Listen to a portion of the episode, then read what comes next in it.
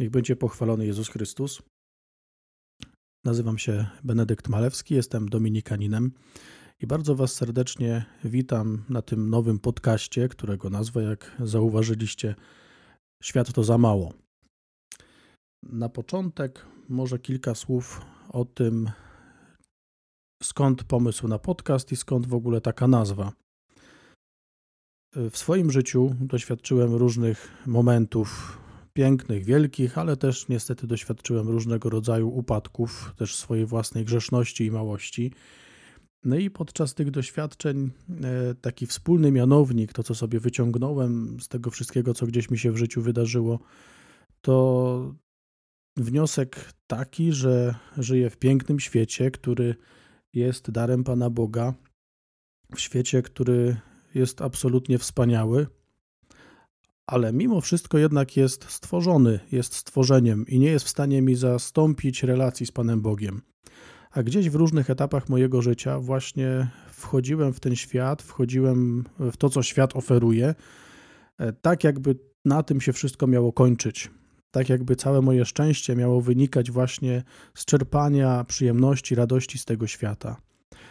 I prędzej czy później niestety odkrywałem, że tak nie jest. Odkrywałem to, że ten świat nie jest w stanie spełnić tego wszystkiego, co gdzieś odzywa się w moim sercu, nie jest w stanie adekwatnie odpowiedzieć na wszystkie pragnienia moje, mojego serca. I stąd właśnie pomysł na nazwę tego podcastu i na treść tego podcastu. Świat to za mało. Świat, pomimo tego, że jest niezwykle piękny, jest przepięknym miejscem do życia, jest przepięknym miejscem do dzielenia się miłością i do otrzymywania miłości. Jest też miejscem, w którym trzeba się zmagać i znosić różnego rodzaju trudności, jakieś bóle, cierpienia, krzywdy, ale jednak jest niezwykłym darem od samego Stwórcy. To jednak ten świat, jako miejsce, które jest stworzone, jest czymś zbyt małym, żeby zaspokoić pragnienia naszych serc. O tym będzie ten podcast. Podcast, w którym jakoś będę próbował z Wami dzielić się wiarą, dzielić się tym, czego doświadczam osobiście w relacji z Twórcą, ze Stwórcą. I na początek e, tematem dzisiejszego spotkania jest właśnie takie pytanie, po co żyć wiarą, po co żyć Słowem Bożym, po co w ogóle żyć w relacji z Bogiem. Tak naprawdę gdzieś to też się chyba będzie sprowadzało do takiego pytania o to, po co być w ogóle chrześcijaninem. Myślę, że w trakcie tworzenia tego podcastu wraz z rozwojem naszych spotkań audio coraz więcej będziemy jakoś o sobie nawzajem odkrywać. A żeby jakoś nie przedłużać naszego tego wstępu, to zacznijmy to spotkanie dzisiejsze modlitwą. W imię Ojca i Syna i Ducha Świętego. Amen. Dobry Boże, dziękuję Ci za to, że mnie stworzyłeś. Dziękuję Ci, Panie, za to, że w swojej miłości pragnąłeś mojego życia na tym świecie. Dziękuję Ci, Panie, za to, że w swojej dobroci, wspaniałości i wszechmocy powołałeś do życia ten piękny świat. Chciałeś, żeby ten świat był miejscem, w którym ja będę mógł funkcjonować, będę mógł żyć, żeby ten świat był miejscem, w którym będę mógł poznawać inne osoby, innych ludzi, poznawać też piękno i Twoją wspaniałość, widząc piękne góry, morza, oceany. To wszystko, Panie, jest Twój dar, po to, żebym tutaj mógł funkcjonować, ale też to, co jest chyba najpiękniejszym darem, Panie, to jest to, że jestem stworzony na Twój obraz i Twoje podobieństwo i mogę się dzielić miłością. To jest, Panie, coś niezwykłego, że mogę dawać innym miłość. Jest we mnie też zło, jest we mnie też podatność na pokusy. I Ty, Panie, sam najlepiej znasz moje serce, nasze serca. I proszę Cię, przenikaj nasze serca Twoją miłością. Pozwól nam doświadczać spotkania z Tobą, autentycznej relacji z Tobą. Pozwól nam, Panie, doświadczać tego, że życie z Tobą, życie Twoim słowem jest jedynym, co jest w stanie zapewnić jakąś adekwatną odpowiedź na pragnienia naszego serca, co jest w stanie zapełnić wszystkie nasze pustki, odpowiedzieć na nasze smutki, napełnić radością nasze serca i chęcią do życia, dzielenia się tym, co mamy w sobie najpiękniejszego. Daj nam, Panie, ochoty i odwagi do dawania innym tego, co w nas najlepsze. byśmy nie zakopali tego dobra, które w nas jest, byśmy pokazując sobą nasze dobro, nasze piękno, dawali też niekoniecznie słowami świadectwo o tym, jaki Ty jesteś dobry. Chwała Ojcu i Synowi i Duchowi Świętemu, jak była na początku, teraz i zawsze, i na wieki wieków. Amen. I żeby już nie przedłużać, to zacznijmy to nasze spotkanie, naszą audycję. Chciałbym, żeby początek naszych spotkań, czyli cała dzisiejsza audycja, e, była inspirowana e, tekstem adhortacji apostolskiej Ewangelii Gaudium Ojca Świętego Franciszka. To jest dokument napisany w 2013 roku. Myślę, że w trakcie e, tej audycji dowiecie się dlaczego. Chciałem, żeby mm, ten dokument był naszą inspiracją. Tak jak powiedziałem, tematem dzisiejszego spotkania jest to, po co żyć wiarą, po co żyć Słowem Bożym, po co być chrześcijaninem. Ojciec Święty Franciszek w encyklice, przepraszam, w adhortacji Ewangelii Gaudium zauważa e, pewną cechę charakterystyczną dzisiejszego człowieka. Człowieka, który w dużej mierze bardzo często jest wypełniony smutkiem.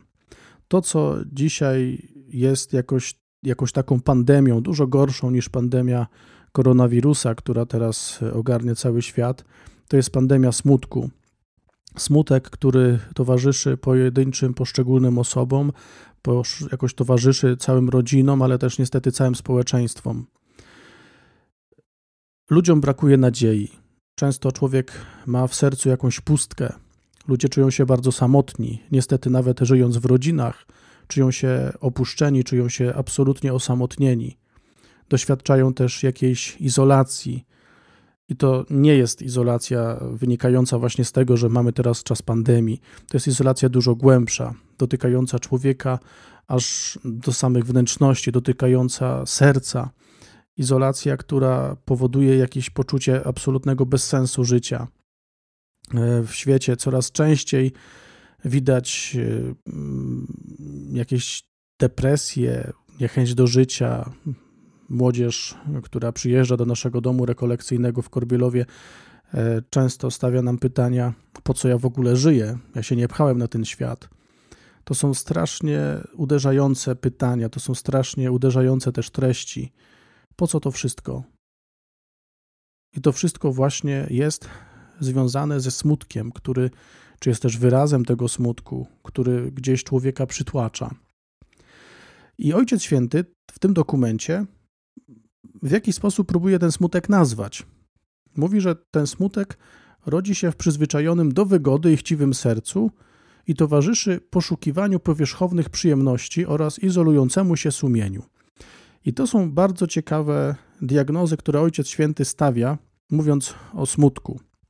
Po pierwsze, mówi o tym, że dzisiejsze serce jest przyzwyczajone do wygody, jest bardzo chciwe. Człowiek jest bardzo mocno skoncentrowany na sobie. I tym, co jakoś dzisiaj napędza człowieka, tym, co jakoś e, motywuje do podjęcia różnego rodzaju działań, to jest właśnie przyzwyczajenie do wygody. To, co robimy, to, czym się teraz jakoś kierujemy, to jest e, robienie wszystkiego, żeby żyć w dzisiejszym świecie bardzo wygodnie, żeby się jakoś tak dobrze urządzić. Natomiast e, bardzo ciekawe jest to, co potem Ojciec Święty mówi, e, czemu ten smutek towarzyszy poszukiwaniu powierzchownych przyjemności oraz izolującemu się sumieniu. Przyznam się, że nie do końca potrafiłem sobie tak na własne potrzeby jakoś zdefiniować, e, czym to izolujące się sumienie jest, i zacząłem szukać w nauczaniu Ojca Świętego Franciszka i znalazłem, że w tym samym roku, kiedy został wydany dokument Ewangelii Gaudium, w tym samym roku Ojciec Święty e, wygłosił takie kazanie e, w okresie wielkanocnym. To jest kazanie z 15 maja 2013 roku. Zachęcam do e, wyszukania tego kazania i przeczytania w całości jego treści. Natomiast ja chciałbym tutaj w takim ogromnym skrócie to kazanie przytoczyć, odwołać się do niektórych myśli. Ojciec Święty w tym kazaniu nawiązuje do osoby Judasza i nawiązaniu tym próbuję pokazać, czym jest dramat dzisiejszego człowieka, ale też tutaj definiuje, na czym polega to izolujące się sumienie. Zobaczmy, może warto przywołać w pamięci historię, kiedy Maria Magdalena po namaszczeniu nóg Jezusa bardzo cennym olejkiem, e, no tak naprawdę oddaje chwałę Panu Jezusowi. To jest wydarzenie, Ojciec Święty mówi, że to jest wydarzenie wręcz religijne, to jest chwila wdzięczności, miłości. I co robi wtedy Judasz? Judasz się do tego dystansuje i bardzo gorzko krytykuje postawę Marii Magdaleny. I stawia takie pytanie, czemu nie sprzedano tego olejku i nie rozdano pieniędzy ubogim? I Ojciec Święty zauważa tam, że to jest pierwsza wzmianka, jaką w ogóle znalazł w Ewangelii o ubóstwie, jako ideologii. A ideolog nie wie, co to jest miłość, bo nie potrafi dać siebie. To jest bardzo ciekawa myśl. Pierwsza myśl mm, w tym kazaniu, gdzie papież, y, Ojciec Święty mówi o ubóstwie jako ideologii. I mówi, że ideolog nie wie, co to jest miłość, bo nie potrafi dać siebie. Judasz jest bardzo zdystansowany w swojej samotności. I ta postawa egoizmu narosła w nim aż do, momenty, do momentu zdrady Jezusa. Ten, kto kocha, daje swoje życie jako dar. Jezus Chrystus właśnie daje swoje życie jako dar. Natomiast egoista troszczy się tylko o swoje życie i wzrasta w tym egoizmie, ostatecznie staje się zdrajcą, ale zawsze jest sam. W każdym momencie jest sam. Kiedy troszczy się o swoje życie, jest sam. Kiedy wzrasta w tym swoim egoizmie, też jest sam. I kiedy ten egoizm budzi w nim jakąś taką frustrację, że wręcz może prowadzić do jakiegoś takiego dramatu, którym, no właśnie w przypadku Judasza jest zdrada Pana Jezusa, on też jest tam sam. Zobaczcie, że ten, kto ciągle swoje życie daje ze względu na miłość, nigdy nie jest sam. Człowiek, który w jakiś sposób wychodzi do innych, nawet jeżeli ci inni nie są do końca życzliwie do niego nastawieni, ale człowiek, który wychodzi do innych, zawsze jest we wspólnocie, zawsze jest w rodzinie. Ten człowiek zawsze ma ludzi dookoła siebie. I tutaj papież dochodzi właśnie do takiego momentu, kiedy zaczyna mówić o tym, e, czym jest to wyizolowane sumienie.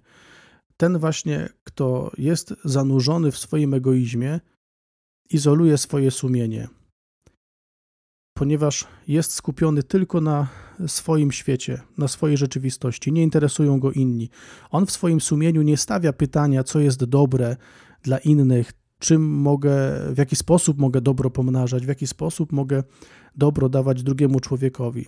Nie, i dla niego w jego sumieniu pojawia się tylko pytanie, co będzie dobre dla mnie. Co mogę zrobić, żeby żyć jeszcze bardziej wygodnie? Co mogę zrobić, żeby zrealizować siebie, żeby zrealizować swoje pragnienia, żeby zrealizować tak naprawdę, no właśnie, jakoś zaspokoić swój egoizm. Jego sumienie pyta tylko o, ciągle o to ja, ja, ja. Sumienie człowieka, który przeżywa swoje życie jako dar i chce tym darem się dzielić, jego sumienie będzie ciągle pytało o innych. Jak mogę jeszcze bardziej kochać innych? Judasz jest skoncentrowany na pieniądzach. Jest, to jest jego bałwochwalstwo. I właśnie to bałwochwalstwo, przywiązanie do pieniędzy, do jakiegoś majątku, doprowadziło go do tego, że on się wyizolował ze wspólnoty pozostałych apostołów. I dlatego też wyizolował swoje sumienie. Dlatego też właśnie on w swoim sumieniu pyta tylko o siebie. I niestety to jest zagrożenie, które dotyka dzisiejszego człowieka w ogóle, człowieka na świecie, ale dotyka też niestety chrześcijan. Kiedy zaczynamy się izolować z jakiejś wspólnoty, i tu nie chodzi tylko o wspólnoty kościelne, ale kiedy zaczynam się izolować w mojej rodzinie, w miejscu pracy, wśród moich przyjaciół, izolować nawet nie w takim sensie, że nie nawiązuję z nimi kontaktów, to jest jakaś pochodna też czegoś, ale izolować w takim sensie, że zaczynam żyć po prostu dla siebie, nie interesują mnie inni, to wyizolowuję również swoje sumienie z poczucia wspólnotowego, ze zmysłu Kościoła, tak mówi papież Franciszek. Wyizolowuje wtedy również swoje sumienie z poczucia wspólnotowego, ze zmysłu Kościoła, z tej miłości, którą daje nam Jezus.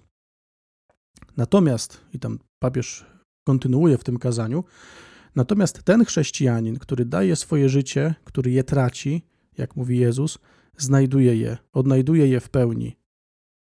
A ten, który jak Judasz, pragnący je zachować dla siebie, w końcu je traci. Ostatecznie tam jest takie bardzo smutne stwierdzenie. Święty Jan mówi, że w tym momencie szatan wszedł w serce Judasza. I trzeba niestety powiedzieć, że szatan jest złym płatnikiem. Zawsze nas oszukuje. Absolutnie zawsze. Oczywiście powodów smutku w naszym życiu może być dużo więcej. Powodem smutku może być utrata kogoś bliskiego, jakieś cierpienie, którego doświadczamy, nie tylko grzech, nie tylko wejście w egoizm. Powodów naszego smutku może być naprawdę dużo więcej. Jeszcze temu trochę więcej czasu poświęcimy. Natomiast dzisiaj e, chciałbym, żebyśmy się skupili na tej kwestii.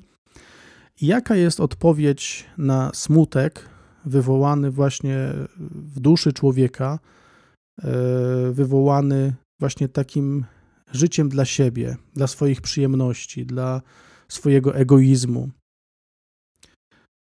Słowo Boże nam proponuje jedną odpowiedź. Słowo Boże mówi o miłości. Wprost. To jest odpowiedź na smutek. Jedyna i adekwatna, i to jest miłość przez wielkie M. To jest miłość Boża. Bóg jest miłością i kocha mnie absolutnie. Ja jestem Jego ukochanym dzieckiem. I Chrystus pokazuje tą miłość w konkrecie, daje siebie w, do, w darze i idzie za mnie oddać swoje życie. Idzie za mnie na krzyż i zmartwychwstaje też dla mnie, żebym ja miał życie. To jest odpowiedź na smutek, odpowiedź samego Boga. Bardzo często ja o własnych siłach nie jestem w stanie swojego smutku pokonać. Nie jestem w stanie pokonać nieraz nawet rozpaczy, w którą mogę wpaść.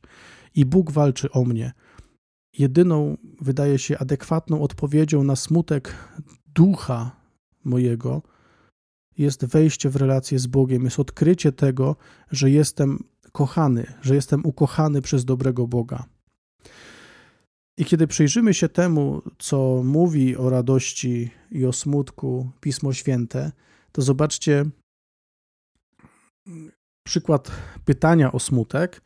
To jest rozmowa Pana Boga z Kainem, Kain, który żyje właśnie zazdrością, a wręcz zawiścią wobec swojego brata Abla, ma twarz smutną i Pan Bóg stawia mu pytanie, dlaczego twarz twoja jest smutna? Przecież gdybyś postępował dobrze, nie miałbyś takiej twarzy, nie byłoby smutku w twoim życiu. Uważaj, bo grzech leży już o twoich drzwi.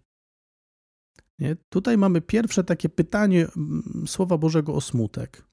Natomiast mamy bardzo dużo pięknych e, wypowiedzi w Słowie Bożym o radości, która, które pokazują, że to jest właśnie pragnienie Boga wobec człowieka. W księdze proroka Izajasza jest bardzo dużo takich wypowiedzi o, o radości, ale wręcz wzywających do tego, żeby się cieszyć, żeby, żeby właśnie wyrażać radość. E, pomnożyłeś radość, zwiększyłeś wesele. To jest rozdział 9 księgi proroka Izajasza. W dwunastym rozdziale Izajasza jest takie wezwanie do człowieka: wznoś okrzyki i wołaj z radości. W rozdziale 40 wstąp na wysoką górę, zwiastunko dobrej nowiny na Sionie. Podnieś mocno Twój głos, zwiastunko dobrej nowiny w Jeruzalem. W rozdziale 49 jest zabrzmijcie weselem niebiosa, raduj się ziemio, góry, wybuchnijcie radosnym okrzykiem, albowiem Pan pocieszył swój lud, zlitował się nad jego biednymi. To jest wezwanie do radości. Dlaczego? Bo Pan pocieszył swój lud. Pan zareagował na smutek swojego ludu, zlitował się nad jego biednymi. E, w księdze proroka Zachariasza mamy raduj się wielce, córo Syjonu. Wołaj radośnie, córo Jeruzalem. Oto król twój idzie do ciebie, sprawiedliwy i zwycięski. U proroka Sofoniasza mamy Pan twój Bóg jest pośród ciebie, mocarz, który zbawia. Uniesie się weselem nad tobą, odnowi cię swoją miłością, wznieść wzniesie okrzyk radości.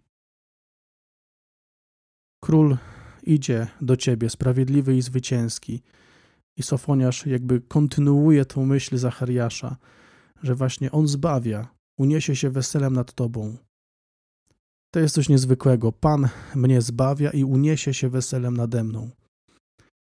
Stary Testament mówi o tym, że pragnieniem Boga jest radość. Bóg chce się sam cieszyć, ale też mnie zaprasza do radości.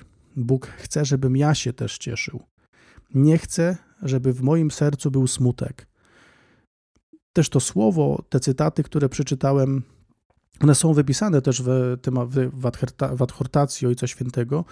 E, te cytaty też pokazują e, to, że Bóg jest aktywny w tym. Bóg widzi nasz smutek i zaczyna działać. Idzie do mnie i mnie zbawia. Odpowiada na moją biedę, na mój smutek i działa, robi wszystko, żeby mnie wybawić, żeby mnie wyciągnąć właśnie z tego, co jakoś przytłacza moje serce. On chce mnie odnowić swoją miłością. Chce krzyczeć z radości na mój widok, na widok mojego piękna, mojego dobra. Chce krzyczeć z radości, słysząc też mój okrzyk radości. To jest pragnienie Pana Boga. Nowy Testament idzie troszeczkę dalej. Nowy Testament pokazuje właśnie tutaj już Boga, który zbawia. I w Nowym Testamencie mamy bardzo dużo takich wypowiedzi mm, mówiących o tym, że jest krzyż, ale ten krzyż jest chwalebny. I tutaj teraz jaka jest relacja pomiędzy krzyżem a radością? Papież Franciszek mówi, że Ewangelia, w której jaśnieje chwalebny krzyż Chrystusa, zaprasza gorąco do radości. Ewangelia, która mówi o cierpieniu Boga, zaprasza gorąco do radości. Dlaczego? Dlatego, że Bóg idzie mnie zbawić. Bóg oddaje swoje życie dla mnie. Tutaj jest pokazany konkret właśnie tego działania Pana Boga, jego aktywności. Ale co mówi sam ten gest? Sam ten gest mówi o tym, że jestem kimś tak ważnym, tak cennym w Jego oczach, że sam Bóg, po pierwsze, jest w stanie stać się człowiekiem dla mnie, dla mojego zbawienia, przyjmuje ludzką postać. Bóg, który jest absolutnie wszechmocny, niczego mu nie brakuje. On jest pełnią, jest doskonały.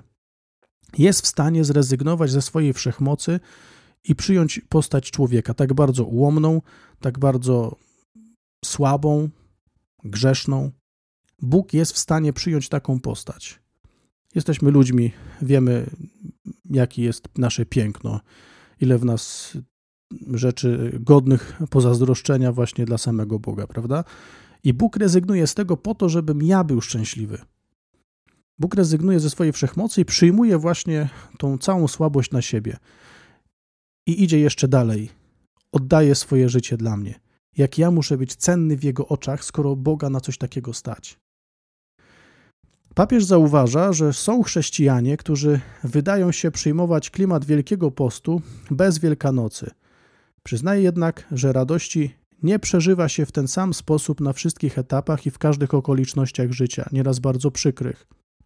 Dostosowuje się ona i zmienia, i zawsze pozostaje przynajmniej jako promyk światła rodzący się z osobistej pewności, że jest się nieskończenie kochanym ponad wszystko. To jest punkt szósty adhortacji Ewangelii Gaudium. To, o czym mówiliśmy. Doświadczenie tego, że Bóg jest obecny, wchodzi w mój krzyż, sam bierze krzyż na siebie i mnie zbawia, pokazuje mi, że jestem nieskończenie kochany.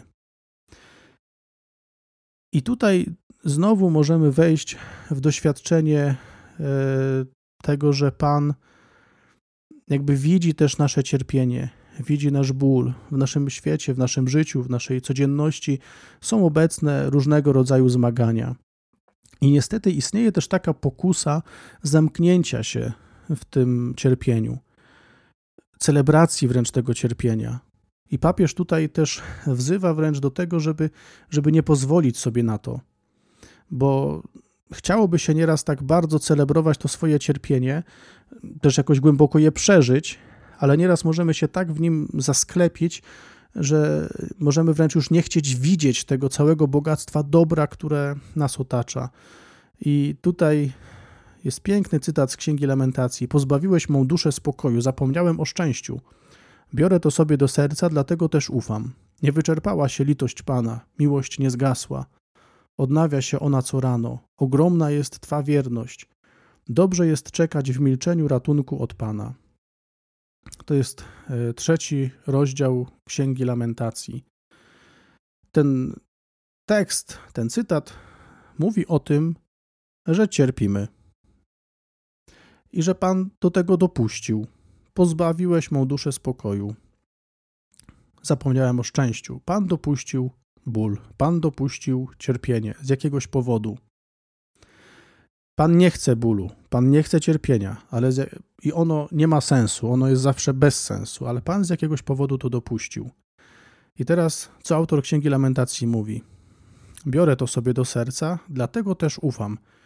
Nie wyczerpała się litość Pana, miłość nie zgasła. Zobaczcie, pomimo tego, że on doświadcza cierpienia i mówi, że zapomniał o szczęściu, to jednak ciągle ufa.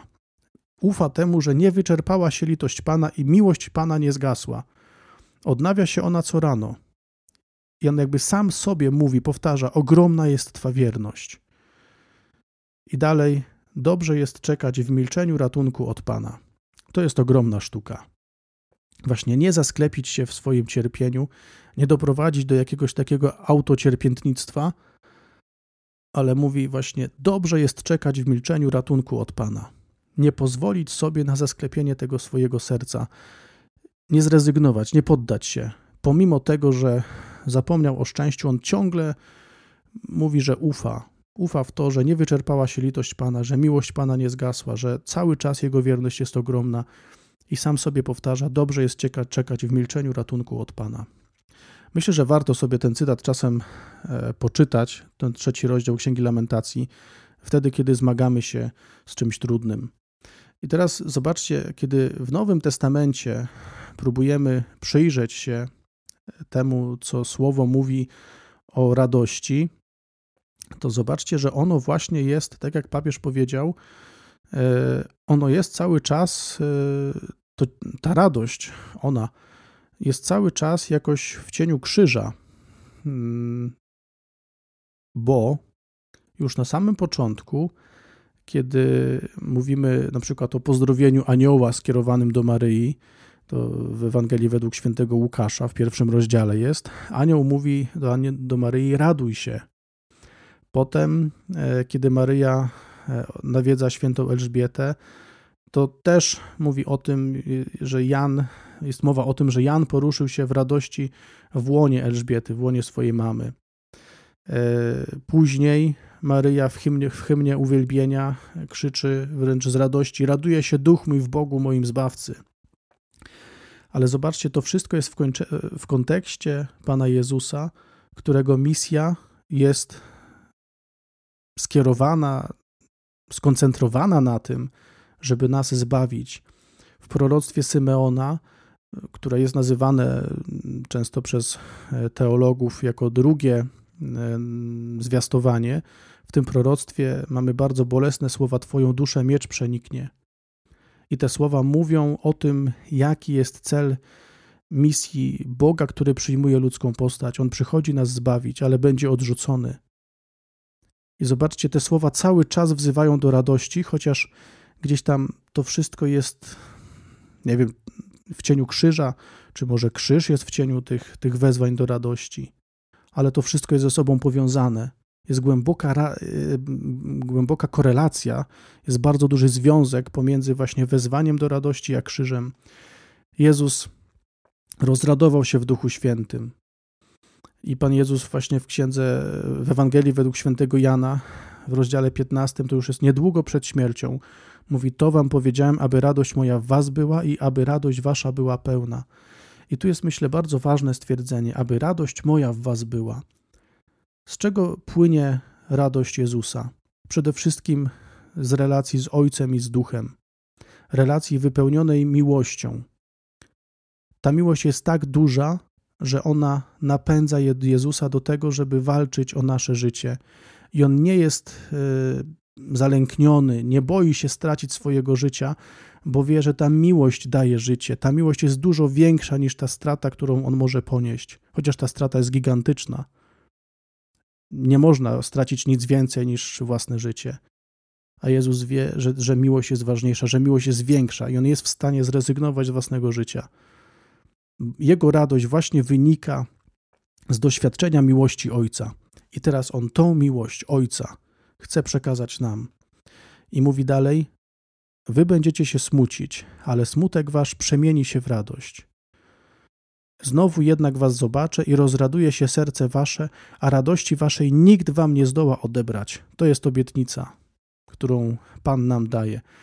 I kiedy już Jezus odda swoje życie i uczniowie widzą go zmartwychwstałego, to znowu Jan Ewangelista podkreśla, uradowali się widząc go. I tej radości już nic nie jest w stanie im odebrać. Wiemy też, że później ludzie, którzy po zmartwychwstaniu, też e, przez doświadczenie spotkania z apostołami, którzy głosili Słowo Boże, ci ludzie też byli pełni radości. Pewien dworzanin, który dopiero co został ochrzczony, e, właśnie dalej jest piękne słowo w dziejach apostolskich, jechał z radością swoją drogą. Mm, strażnik więzienia e, mówi, że razem z całym domem cieszył się bardzo, że uwierzył Bogu.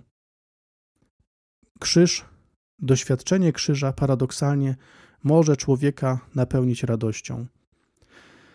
I teraz, dlaczego czytać Słowo Boże? Dlatego, że to Słowo jest objawieniem relacji, jaką Bóg ma do mnie. Nie jestem sam.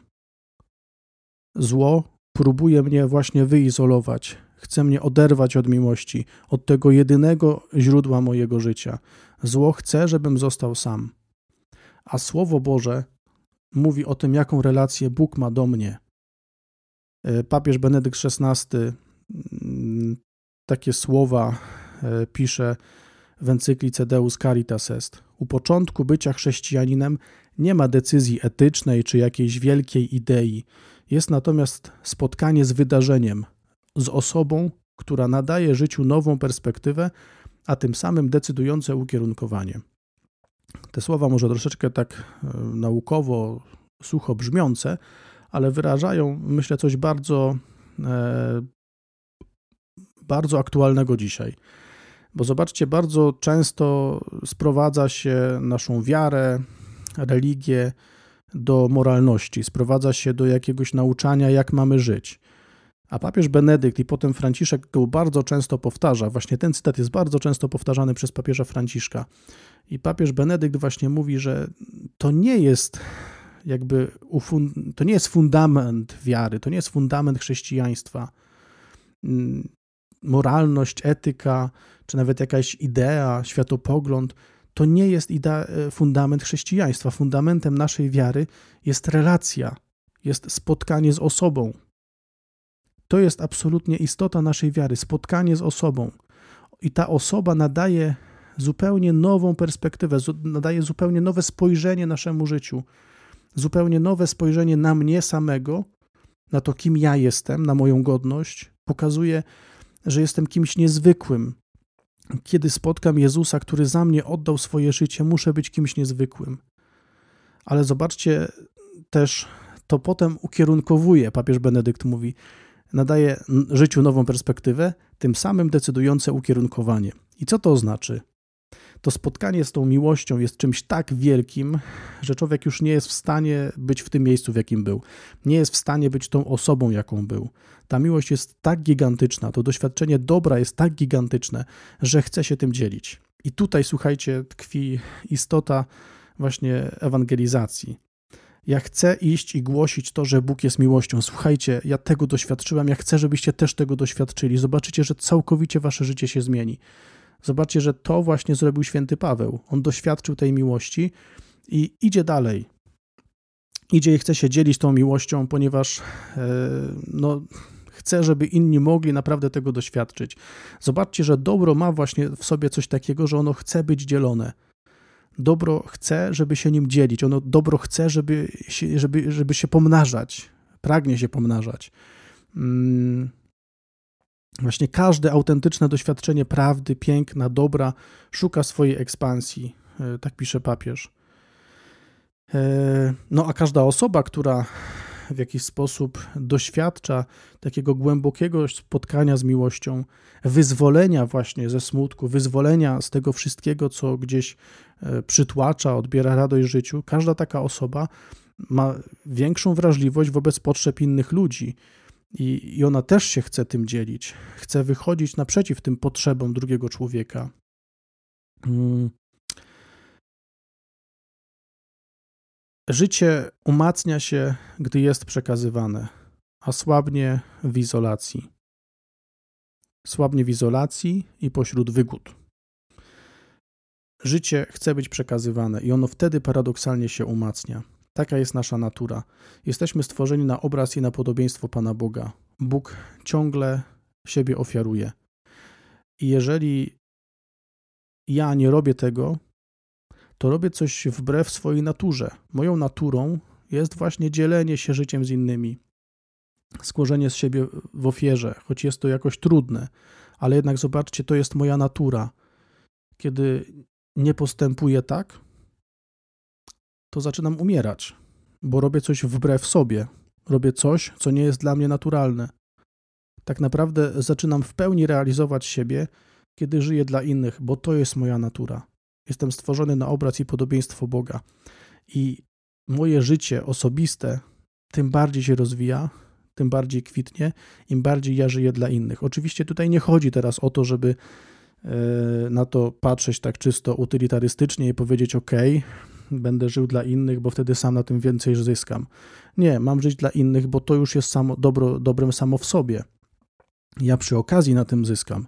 Ale jeżeli znowu tutaj postawię w centrum siebie, to to będzie karykatura życia dla innych, to będzie karykatura daru. Myślę, że też tutaj trzeba na to uważać, żeby nie sprowadzić tego do takiej kategorii czysto użytkowej, nie? Bo zobaczcie, że mogę żyć dla innych, ale tak naprawdę znowu mogę w tym postawić siebie w centrum i to będzie nas, moje życie napełniało smutkiem. To myślę jest bardzo ważna e, uwaga. Na koniec e, jeszcze chcę nawiązać do takiej rzeczy, mm, do tego, co papież mówi na samym początku, mówiąc o tym, że chrześcijanie też mogą być napełnieni smutkiem, ich serca mogą być napełnione jakąś rezygnacją, frustracją, mm, mogą czuć się też urażeni właśnie przez tych, na przykład urażeni, którzy nie przyjmują Ewangelii, nie przyjmują Boga. I tutaj mm, takie, myślę, bardzo ważne dopowiedzenie jest takie, że pierwszym, który głosi miłość Boga do człowieka, jest Jezus. Ja mogę dawać świadectwo, ale wydaje się, że warto zostawić też tutaj wolność drugiemu człowiekowi i warto zostawić też wolność Panu Jezusowi w Jego działaniu. Ja mogę rzucać ziarno, mogę w jakiś sposób świadczyć, ale to Pan Bóg działa. To On ma głosić sam. On to robi najlepiej. Warto tutaj zostawić, bo zobaczcie, to zdejmuje z nas pewien ciężar. Natomiast samemu dobrze, żebym się skupił na mojej relacji z Panem, bo Bóg jest, i tutaj papież to znowu podkreśla, e, jest ciągle nowy, ciągle młody. Jezus jest nowością. To się nigdy nie starzeje. Bóg nigdy nie jest nudny. Jeden z naszych ojców w zakonie e, ma takie stwierdzenie, takie zdanie, bardzo je lubię, że tylko Pan Bóg nie traci na bliższym poznaniu. Tak, człowiek zawsze straci na bliższym poznaniu. Człowiek zawsze w jakiś sposób pokaże się e, nudny, pokaże też swoje złe cechy, Człowiek zawsze straci na bliższym poznaniu, Pan Bóg nigdy. Pan Bóg jest tym, który daje wzrost, ale Pan Bóg ciągle pokazuje coś nowego e, w moim stosunku do mnie, w swojej relacji do mnie. Zobaczcie, że jest coś takiego w bliskiej relacji z drugim człowiekiem, że ciągle tego człowieka poznajemy. Ten człowiek jakby się ciągle zmienia, ale też jakby odkrywamy coś pięknego. I może się wydawać, że znamy kogoś już wiele lat, i nagle coś zaskoczy. Jest coś takiego, że wow, to jest znowu jakaś nowość. Tego o tym człowieku nie wiedziałem. A w relacji z Panem Bogiem to jest spotęgowane. On dużo mocniej pokazuje coś nowego. I tym, czym to się różni od doświadczenia takiej relacji z człowiekiem, to to, że człowiek niestety w tej swojej nowości może zaskoczyć nas w negatywny sposób. Nie? Odkrywam coś nowego o tym człowieku, czego nie wiedziałem, i to będzie negatywne. Pan Bóg zawsze nas zaskoczy w sposób pozytywny. Tego możemy być pewni. Relacja z Panem Bogiem nigdy się nie nudzi. On ciągle w nowy sposób mówi do mnie, ciągle nowym językiem, mówi o swojej nieskończonej miłości, którą ma ku mnie. I myślę, że to jest odpowiedź na pytanie, po co żyć wiarą, po co słuchać słowa. Dlatego, że to jest chyba jedyna adekwatna odpowiedź na smutek. Warto zaryzykować. Warto posłuchać tutaj tego zaproszenia Pana, posłuchać tego, co On ma do powiedzenia dla nas samych. Duchu Święty, przyjdź i daj mi serce szerokie, zdolne do kochania z pokorą, łagodnością, serce szerokie, zdolne po prostu do kochania zawsze, kochania Ciebie, przyjmowania Twojej miłości, która jest dużo większa od moich wyobrażeń, ale też dzielenia się tą miłością z innymi, którzy są wobec mnie. Uwolnij, Panie, mnie od drogi egoizmu, uwolnij od każdej innej drogi, która nie będzie drogą miłości, która zawsze skończy się źle, jeśli nie jest drogą miłości. I sprowadzaj mnie, Panie, zawsze na drogę miłości, taką miłością, którą Ty ukochałeś człowieka. Nie jakiejś tam miłości, ale takiej miłości, jaką Ty, Panie, nas ukochałeś. Chwała Ojcu i Synowi i Duchowi Świętemu, jak była na początku, teraz i zawsze, i na wieki wieków. Amen. W imię Ojca i Syna i Ducha Świętego. Amen. Bardzo dziękuję Wam za cierpliwość. E, dobrego dnia, dobrego tygodnia Wam życzę. Wszystkiego dobrego i do usłyszenia w następnym odcinku.